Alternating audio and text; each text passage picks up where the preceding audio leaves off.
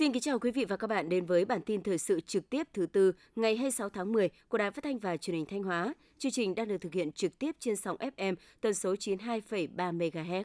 Thưa quý vị và các bạn, Thủ tướng Chính phủ vừa ban hành quyết định về việc hỗ trợ kinh phí để thực hiện các dự án, đề án liên quan đến đo đạc, quản lý đất đai do Bộ Tài nguyên và Môi trường quản lý cho 12 tỉnh, trong đó có Thanh Hóa. Theo đó, Thủ tướng Chính phủ đã bổ sung 350 tỷ đồng từ nguồn chi các hoạt động kinh tế của ngân sách trung ương năm 2022 để thực hiện các dự án, đề án liên quan đến đo đạc, quản lý đất đai. Cụ thể, Hà Giang 20 tỷ đồng, Lào Cai 20 tỷ đồng, Yên Bái 20 tỷ đồng, Lai Châu 20 tỷ đồng, Thanh Hóa 20 tỷ đồng, Nghệ An 20 tỷ đồng, Quảng Bình 20 tỷ đồng, Thừa Thiên Huế 20 tỷ đồng, Đắk Nông 50 tỷ đồng, Gia Lai 50 tỷ đồng, Con Tum 50 tỷ đồng, Lâm Đồng 40 tỷ đồng.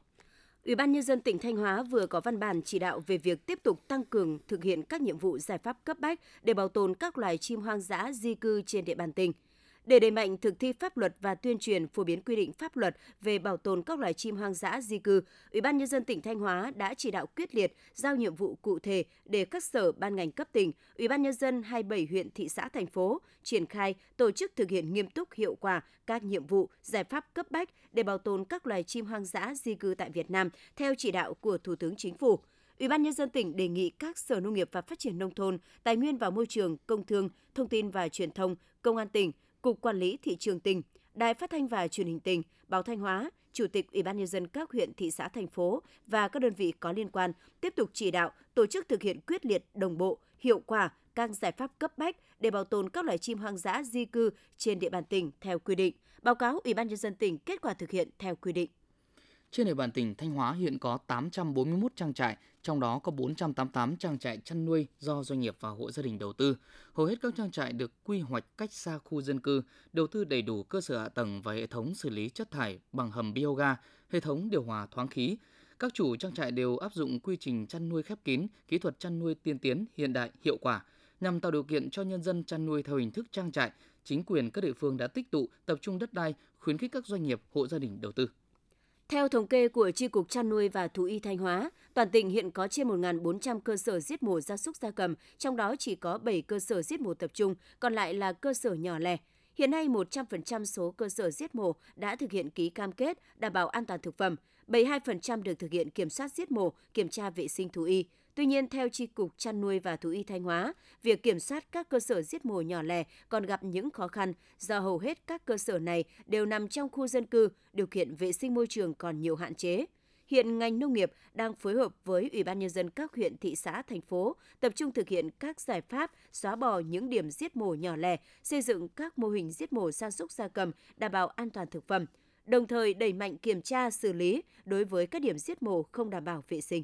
Đầu năm 2022, Hội làm vườn và trang trại tỉnh Thanh Hóa đã phát động cuộc thi Vườn đẹp trang trại kiểu mẫu tỉnh Thanh Hóa năm 2022. Cuộc thi đã thu hút hơn 1.500 chủ vườn, 1.000 trang trại tại hơn 500 xã thị trấn của 21 huyện thị xã thành phố trên địa bàn tỉnh tham gia. Sau vòng khảo sát ban đầu, có 800 vườn và 360 trang trại của 300 xã được lựa chọn đủ điều kiện dự thi. Theo thể lệ, cuộc thi sẽ có tổng số 63 giải thưởng và trao vào cuối năm 2022. Mặc dù trên địa bàn thành phố Thanh Hóa bệnh cúm mùa vẫn được kiểm soát tốt, tuy vậy với số lượng gần 40.000 trẻ mầm non đang theo học tại gần 60 trường công lập và tư thục thì môi trường học đường luôn tiềm ẩn nhiều nguy cơ lây truyền dịch bệnh. Trước diễn biến phức tạp của dịch bệnh, ngành giáo dục thành phố Thanh Hóa đã có văn bản chỉ đạo hướng dẫn cụ thể đối với các đơn vị trường học trực thuộc về triển khai các biện pháp phòng dịch nhằm đảm bảo sức khỏe cho trẻ.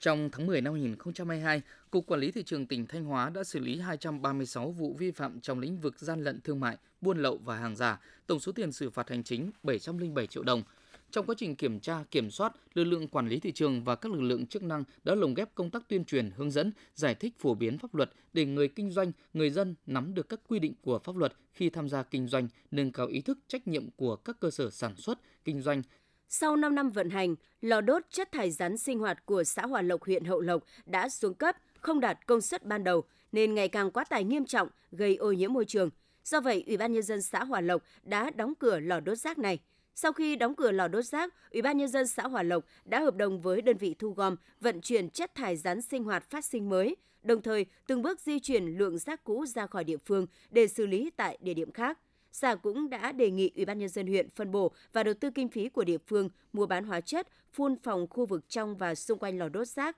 nhằm giảm thiểu ô nhiễm môi trường, ảnh hưởng đến đời sống của người dân. Tiếp theo là những thông tin trong nước. Văn phòng Chính phủ vừa ban hành thông báo kết luận của Phó Thủ tướng Chính phủ Lê Minh Khái, trưởng ban chỉ đạo điều hành giá về công tác quản lý điều hành giá cả dịp cuối năm và Tết Nguyên đán. Theo đó, các bộ ngành địa phương có trách nhiệm theo dõi sát diễn biến cung cầu, giá cả thị trường các mặt hàng thuộc lĩnh vực quản lý tại từng thời điểm để có biện pháp điều hành phù hợp, chủ động tiếp tục tháo gỡ khó khăn cho sản xuất kinh doanh trong lưu thông để chuẩn bị các nguồn hàng dự trữ, bình ổn giá cả thị trường, nhất là dịp cuối năm 2022 và dịp Tết Nguyên đán sắp tới. Cần ưu tiên đảm bảo cân đối cung cầu thị trường, nhất là đối với các hàng hóa, dịch vụ quan trọng, thiết yếu như xăng dầu, lương thực, vật liệu xây dựng, dịch vụ, vận tải. Hội trợ làng nghề và sản phẩm ô cốp Việt Nam lần thứ 18 và Hội thi sản phẩm thủ công mỹ nghệ Việt Nam năm 2022 sẽ diễn ra từ ngày 2 đến ngày 6 tháng 11 năm 2022. Hội thi sản phẩm thủ công mỹ nghệ Việt Nam năm 2022 đã tiếp nhận được 364 sản phẩm của 190 tác giả nhóm tác giả của cả ba miền. Hội trợ làng nghề và sản phẩm ô cốp Việt Nam lần thứ 18 với quy mô 150 gian hàng tiêu chuẩn và 1.200 m2 sàn trưng bày được thiết kế đặc biệt. Các sản phẩm tham gia trưng bày đều đảm bảo nguồn gốc xuất xứ rõ ràng, được bảo hộ chỉ dẫn địa lý, đạt tiêu chuẩn ô cốp từ 3 sao trở lên, sản phẩm hữu cơ điển hình. Bộ Thông tin và Truyền thông cho biết, Tính đến hết quý 3 năm 2022, các doanh nghiệp viễn thông đã phủ sóng thêm 2.152 thôn trong tổng số 2.418 thôn lõm sóng. Với kết quả này, trong sau một năm triển khai chương trình Sóng và Máy tính cho em, ngành thông tin truyền thông Việt Nam đã phủ sóng được 89% tổng số thôn bị lõm sóng trên toàn quốc. Điều này đồng nghĩa các doanh nghiệp viễn thông đã phủ sóng 99,72% số thôn bản trên toàn quốc. Ủy ban An toàn Giao thông Quốc gia đã có công văn đề nghị các cơ quan thông tấn báo chí nâng cao công tác tuyên truyền về trật tự an toàn giao thông. Nội dung tuyên truyền tập trung vào việc cảnh báo về nguyên nhân dẫn đến tai nạn giao thông và hướng dẫn các biện pháp phòng tránh tai nạn, các hành vi tham gia giao thông an toàn thân thiện, nhất là của người điều khiển ô tô tham gia giao thông, cùng với các đối tượng tham gia giao thông yếu thế hơn, mô tô, xe gắn máy, xe đạp điện, xe thô sơ, người đi bộ vận động hướng dẫn người dân thực hiện những hành động thiết thực để đảm bảo an toàn giao thông như đã uống rượu bia không lái xe, không phóng nhanh vượt ẩu, không chở quá số người quy định, đội mũ bảo hiểm khi đi mô tô xe máy, xe đạp điện, mặc áo phao hoặc sử dụng dụng cụ nổi khi đi trên phương tiện thủy gia dụng. Thời điểm này, nhiều hộ chăn nuôi gia súc gia cầm trong cả nước đang tái đàn để phục vụ nhu cầu thực phẩm dịp cuối năm. Tuy nhiên, do giá thức ăn gia súc gia cầm tăng cao cùng với nguy cơ dịch bệnh khiến người chăn nuôi lo ngại e rè chừng khi tái đàn. Thực tế, những năm trước cho thấy, dịch bệnh trên đàn gia súc gia cầm thường xuyên xảy ra vào những dịp cuối năm, gây thiệt hại lớn cho người chăn nuôi. Do vậy, các địa phương đang ra soát lại số lượng đàn vật nuôi trên địa bàn để có kế hoạch tái đàn phù hợp nhằm đảm bảo nguồn cung thực phẩm cho thị trường trong những tháng cuối năm 2022. Sự kiện chạy bộ trực tuyến gây quỹ vì cộng đồng Apresi mùa năm diễn ra từ ngày 28 tháng 10 đến ngày 20 tháng 11 với hai tổ chức xã hội đồng hành mới, Hội Bảo trợ Người Khuyết tật và Trẻ Mồ Côi Việt Nam và Trung tâm Bảo tồn Động vật hoang dã tại Việt Nam. Dự kiến Apresi mùa năm sẽ chinh phục cột mốc 6 triệu km, tương đương với 6 tỷ đồng, sẽ được ủng hộ cho hai tổ chức xã hội trên. Sự đóng góp này sẽ cùng với ASVHO hỗ trợ sinh kế cho người khuyết tật có hoàn cảnh khó khăn, cũng như tiếp sức đến trường cho học sinh mồ côi, học sinh khuyết tật thuộc các gia đình có hoàn cảnh khó khăn. Theo khu bảo tồn thiên nhiên Hòn Bà, rùa núi Viền sống chủ yếu ở các khu rừng miền núi, tại khe rãnh, thung lũng và dưới các lớp lá cây khô. Loài động vật này hoạt động mạnh vào chiều tối. Ban ngày, chúng trú trong các hang, hốc, Rùa núi viền thường hay ăn các loại quả rụng, nấm và những mầm cỏ non.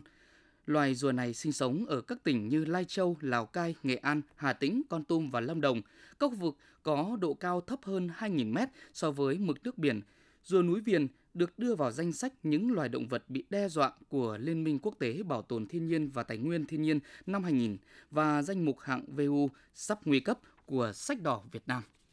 Từ tuần này, ít nhất 7 trường tiểu học tại quận 12 thành phố Hồ Chí Minh bắt đầu lùi thời gian vào học buổi sáng muộn hơn 15 đến 30 phút tùy vào điều kiện mỗi trường mà thời gian lùi khác nhau. Tuy nhiên, với những trường chỉ dạy một buổi, giờ vào học càng muộn, càng ảnh hưởng đến chất lượng học tập của học sinh. Những thông tin vừa rồi cũng đã khép lại chương trình thời sự trực tiếp của Đài Phát thanh và Truyền hình Thanh Hóa. Xin kính chào và hẹn gặp lại quý vị và các bạn trong những chương trình sau.